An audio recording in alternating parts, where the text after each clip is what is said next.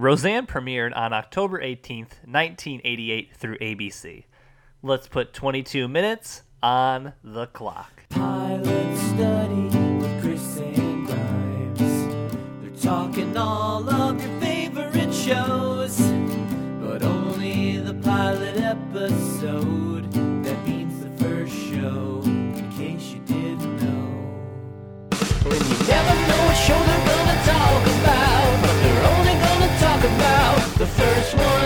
And that's the premise behind Pilot Study. Hello and welcome to Pilot Study. My name is Chris Lanty and I'm your host, and I'm joined as always. He's barking at his teacher right now. It's John Grimes. Yeah, yeah. What's up? Oh, nothing too morning. much. Yeah, good morning. I feel like we just talked for 80 minutes about another show. And we're we're doing a little bit of a marathon session here. So if people are listening to this right after 11 22 63, then they are getting a full uncut conversation basically.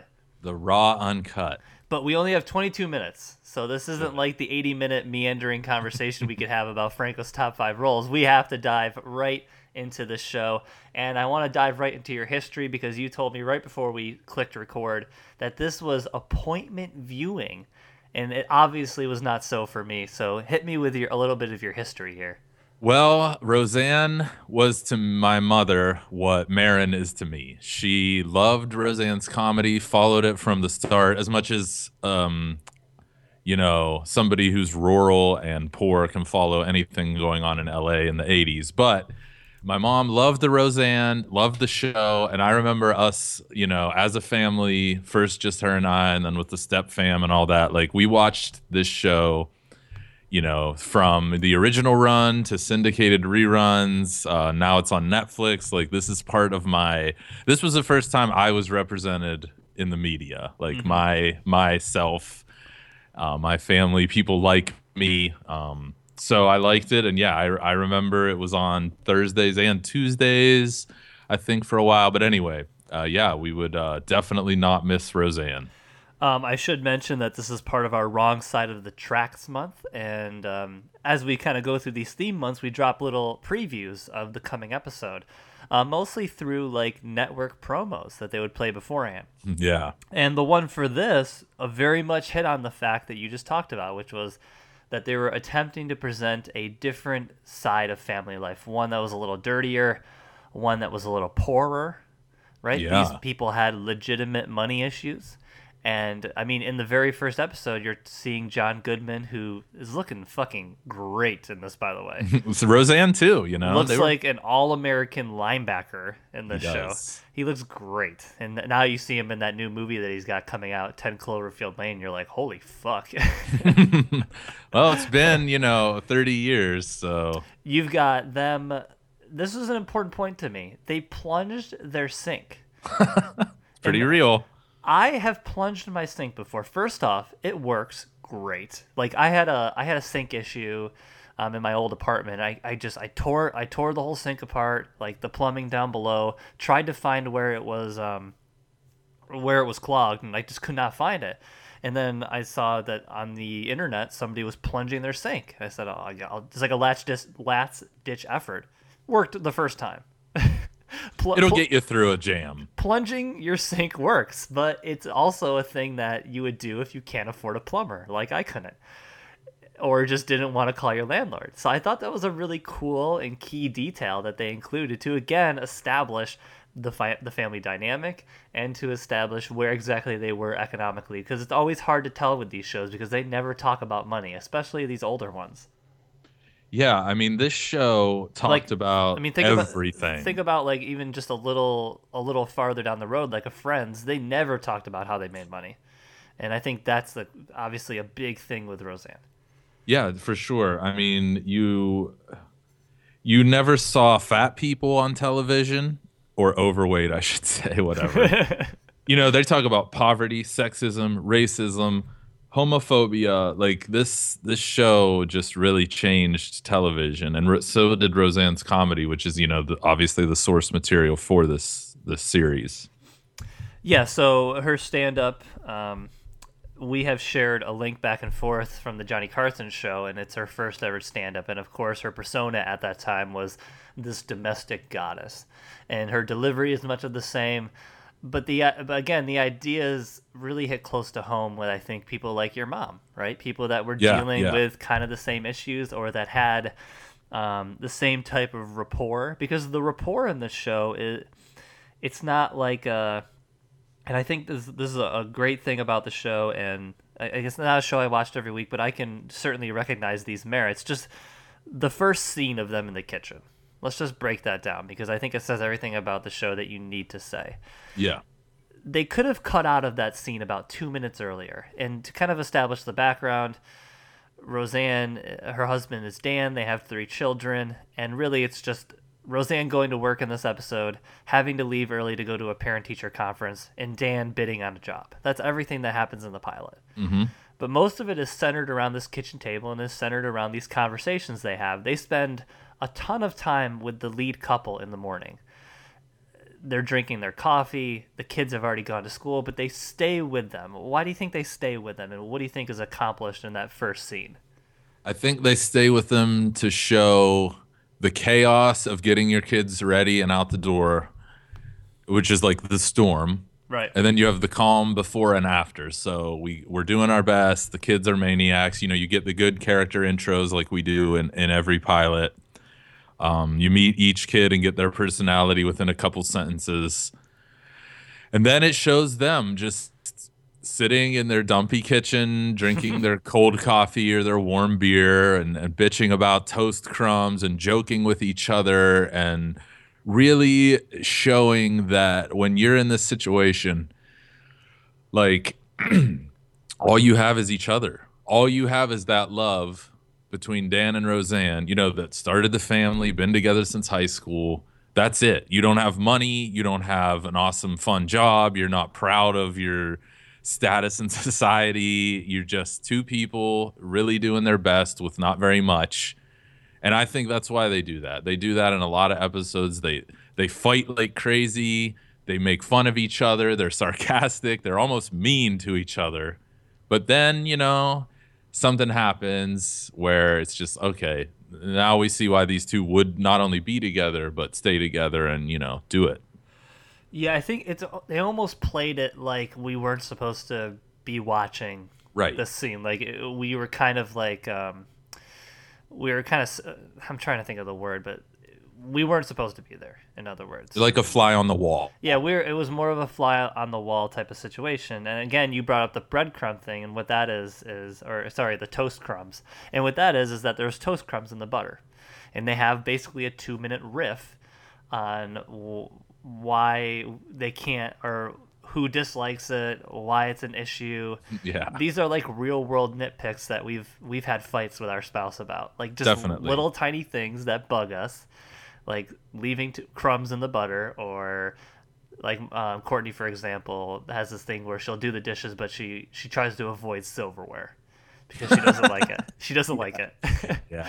And- I do a lot of half chores. Like I will Right, load the ha- yeah, yeah. I'll load the dryer and the washer, but then the, I assume it's done. Like it just puts itself away. and I know I have like the same things. Like I do stupid We all things do. That like, or like I'll leave my clothes around or something, and then I'll go do an entire thing of dishes, but I can't pick up a pair of pants. So the the toast crumb thing was really really cool to me that they again focused so much time on just sitting around and talking and kind of giving us that fly on the wall perspective and focusing on these minute details that other shows would pass over with one joke. It would be a two minute um, shorter cut of that kitchen scene, and they'd be gone. Like once It would the, be once the kids left, the scene would be over.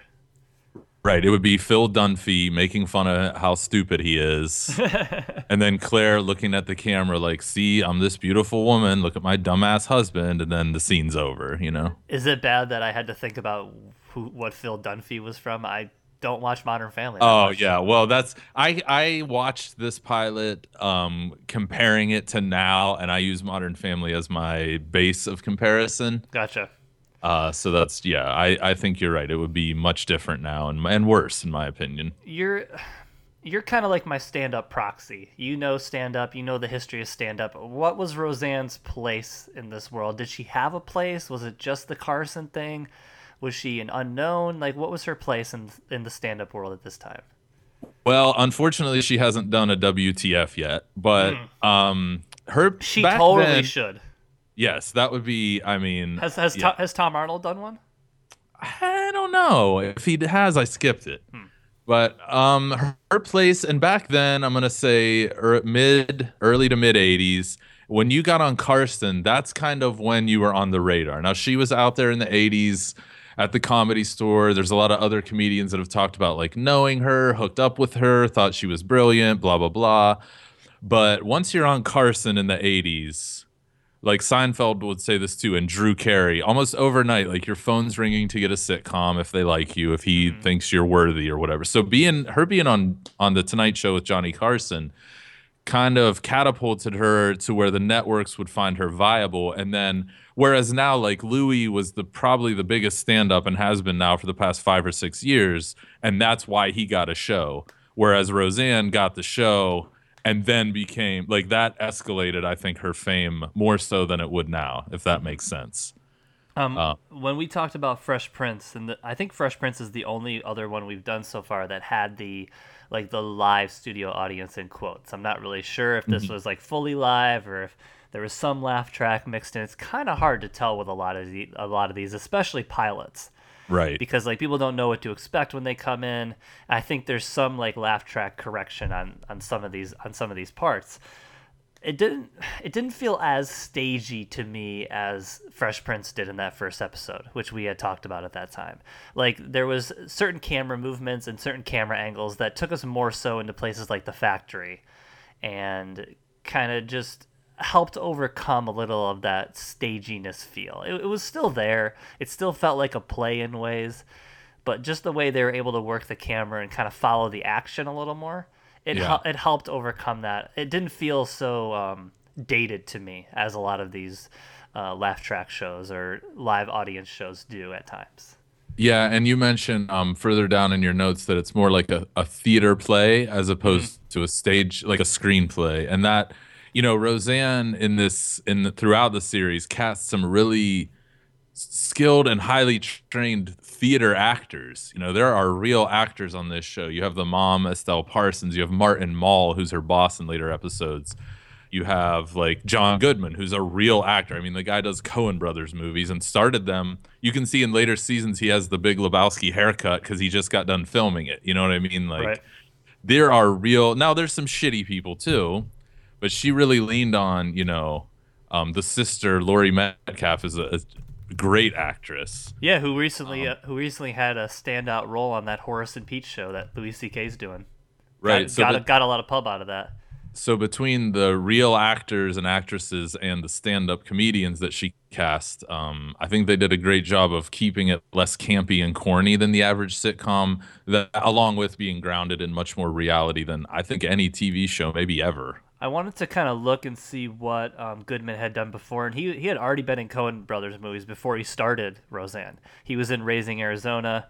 Um, is he in barton fink maybe Uh, he is not in Barton Fink, as far as I can tell. I, I'd have to check. I'd have to remember Yeah, what what still. year that came out in. But um, he was also in. Uh, he was in a streetcar named a streetcar named Desire. So he's in like these kind of high stage. Oh no, actually that was after. When did Roseanne start? 1988. 88 yeah Yeah, so really the big thing right before that was Raising Arizona, and then he had a whole bunch of stuff obviously in between that, and he did a, did a ton of SNLs during this time. He's like he's the man he's he's he's hosted more SNLs than anybody else, right? Like 14 or something. yeah he's definitely up there if not number one he's yeah he I mean the top he- brings the the real actor stuff to the show. Like Roseanne is fine, but you can tell in every scene that Roseanne's in, her first line delivery is always horrible. yes and she'll slowly work her way like into the the feel of like a more of like a real life dialogue but like the first first line of any scene she's in is like oh god it's fucking cringeworthy some yeah of these things you can see as the series goes on most other than goodman who pretty much brings it from the beginning and like aunt jackie there Mm-hmm. the acting like of Darlene, uh, Sara Gilbert. She gets much better. Obviously, they're little kids too, so it's natural. Uh, DJ, the son, was replaced after the pilot. Yes, he was because Um, because Sara Gilbert and him did not get along. And Becky, who I actually she the original Becky does like 150 episodes, I think, probably like the first few seasons, and then she gets replaced by Sarah Chalke from Scrubs. Oh, Um, interesting. and actually, Sarah Chalke does a way better job, but unfortunately, you know, they went back and forth towards the end. It got very weird there. But uh, I think the only one whose acting doesn't get that much better uh, is DJ, the kid. I mean, he just kind of stays a, a doofy kid, and they try to give him lines when the kids grow up. but but they all really progress, especially Roseanne. And this is really the only acting acting that Roseanne has done. As you know, she did one really bad movie called She Devil which is a cringe basically the entire time. But Meryl Streep's Meryl Streep's in it. Meryl Streep won an Oscar for it somehow. but but yeah, the acting with Roseanne, um, and like most comedians, they got to kind of learn, and they're learning from scratch. You know, Yeah, e- EW has this really cool oral history of the show, and Matt Williams, who was a writer, um, says the linchpin, and I'm convinced the key to the series was John Goodman. We brought him in the room. He looked at Roseanne and said, "Scoot over." She said, "Shut up." He plopped down, and I guess that was it, basically, for that casting. Like that that vibe or that um, that partnership was pretty solid from the moment they met. And he also said that young son DJ proved the toughest to cast. Producers considered future Home Alone star Macaulay Culkin, but uh. instead went with Fishman. I can't remember the kid's first name, but he didn't. it's Danny Daniel. Daniel Fishman. He didn't last very long because apparently there was issues with him and Sara Gilbert at some point. Oh, Michael Fishman. Sorry, Michael Fishman and these kids probably were just bickering and being mean to each other, and so they replaced him after I don't know how many episodes he did, but not many. And so, and of course, those were the days where you could just replace somebody in the cast, and like nobody there was no social media, and you were just like, "Here's the new kid." Yep, It's like, There's the new oh, guy. all right, I guess we're just gonna go with this. It's a little yeah, ridiculous. Kind of weird. Clooney's in this. George Clooney, yes, Yeah. playing the boss of the factory, uh, How- Booker. How, how much is he in this? He's in a lot, man. I'm gonna say the first two, three seasons he comes back. He's recurring. Wow, He's Jackie's boyfriend for a while. Um, really? he's yeah, he's he's part of the series for sure. This was like a big thing does- from Clooney. He does 11 episodes from 89 to or from 88 to 91. Yeah, so he's like across two or three seasons there. Huh. Um, there's he's in a lot, and this was he was on Facts of Life, and then Roseanne, and then not that long later ER. So I mean, this was like a big vehicle for Clooney. Obviously, the heartthrob, rocking the mullet. And he of course did 109 episodes of ER, so he was on there for quite a while, but this is 11. He did Facts of Life like you said. He did a show called uh, Sisters, maybe? Sisters. Yeah, he did 19 episodes of that. So he was a TV guy. He also He did like a a journeyman TV guy at first. Yeah, he also did a show called Bodies of Evidence, which I'm sure was a great cop show for 16 ep- sure. for 16 episodes. So yeah, he was in a bunch of shows. Uh, Facts of Life, he did 17. Oh, and he also did. Um, I'm just looking at his IMDb here. He did something called E slash R. Yeah, nobody ever believes me, but there was an ER television show before ER, and even my mom used to argue, "Nah, you're wrong." But I'm telling you, there was a show called ER, and it was a pile of shit. Yeah, it's called. And they did a E- reboot. It's E slash R. Yeah, It's called E slash R, at least on IMDb it is. Uh, in the graphic, it's E, a band aid, and R. And it had Elliott Gould in it. And this, the, this is the synopsis Dr. Sheinfeld, freshly divorced, becomes a physician on call at the emergency room at a Chicago hospital. So it was basically the ER before ER, and Clooney was in that as well, which is ridiculous in every way. And I did not know that. Right, and again, going back to like the social media thing, people didn't used to care. They it was so easy to just wash over stuff back in the day. Mm-hmm. Um, but yeah, you know, we only have like three or four minutes Fuck. left. Okay, so But- let's just go over some random notes. Go ahead. I, I don't know. This show gives me the feels, man. It just makes me miss my mom. Um, you have like the Dan character stuck in the 50s, stereotype TV dad, and Roseanne is kind of like bringing women into the 90s. A, The a, real, a really good role model. a very women- good role model i think for regular people again like my mom who just are not represented in the media at all like you know, people doing their best with not no money, no college, no idea of even what what the next month's bills and money are going to be like. That's a hell of a way to live. And I mean, people live that way still to this day. This is like ironically as reality television has taken over, nothing is real. No reality is represented on television. I think like this before or since. Like some things get close. Modern Family, yeah, we're all helicopter parent millennial douches now. But like this shit made people feel better. You know what I'm saying? This was like, you know, I'm Well, not just the worst them, it person just on earth. made them feel not alone, I guess. Right, right. And that's the best thing I think any media, you know, that's why I like Maron's comedy. That's why I never fast forward that first 15 minutes of WTF because he's say he's You're, talking you're a brave to me. soldier. He's talking to me during it though, you know what I mean? I almost hmm. don't care about the interview as much as I care about the psychological like bullshit that goes on in my head. So, I'm glad that my mom at least had something like this. Hmm. I'm also glad that I went to college with millennials because I don't I kind of take people being like this for granted. Like most people I know aren't racist, aren't sexist, aren't homophobic. Most people my age are. From my town, like Donald Trump would win Greenville easily. Like everyone there, well, not everyone, but you know what I'm saying. Like to generalize, it's like a very racist, blue collar, lower class area. But Roseanne gave those people an option of not being ignorant. You know what I'm saying? Like you just mm-hmm. because you're poor doesn't mean you have to be stupid. It doesn't mean you have to be like a self hater. Like if you're fat, you can still enjoy sex and your loved one and your partners. Like it just it's it was just real. I I I know I keep repeating myself, but um like I'm glad I had this perspective and I'm glad that I went to school with younger people that kind of think this way by default rather than having to be taught it by television or something, you know? So a couple quick notes, and then we'll get on to kind of our normal stuff. So the teacher really represents the new AG, um, the new AG versus the old school style of parenting, which I think was a good one. The whole barking in class. So the, the episode rests on the fact that Roseanne has to go to a parent-teacher conference because Darlene, I think, Yeah, yep. is bark, barking in class. I want to know if kids were doing that. I want to know why that was the central storyline. I think she was just doing it to fuck with the teacher, which I is kind so, of too. like an extra layer of cool evil that I dig. Um, our, our whole family barks is a good line that Roseanne says. um, this is why animal some animals eat their young is another really good line, and they use that for the promos. Um, I like that they have a credit scene. It's always nice to see those, like kind of like an after credit thing that Community really, um, really capitalized on later on in TV history. I would also say really quick. Let's do let's do the title sequence really quick. So let's do some ti- let's do some title talk.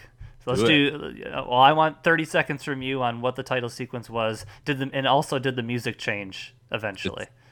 Yes. Um, Okay. okay. So the title sequence is a round table shot of the family eating takeout food, passing it around, joking. You get character intros. You have a blues rock song that later gets rebooted with lyrics by Blues Traveler, uh, who apparently was Roseanne's favorite band at this time because they do cameo on the show where Dan went to high school with John Popper and he chose a life with Roseanne in Lanford, Illinois, other than going on tour and giving up this rock stardom. So he has this midlife crisis.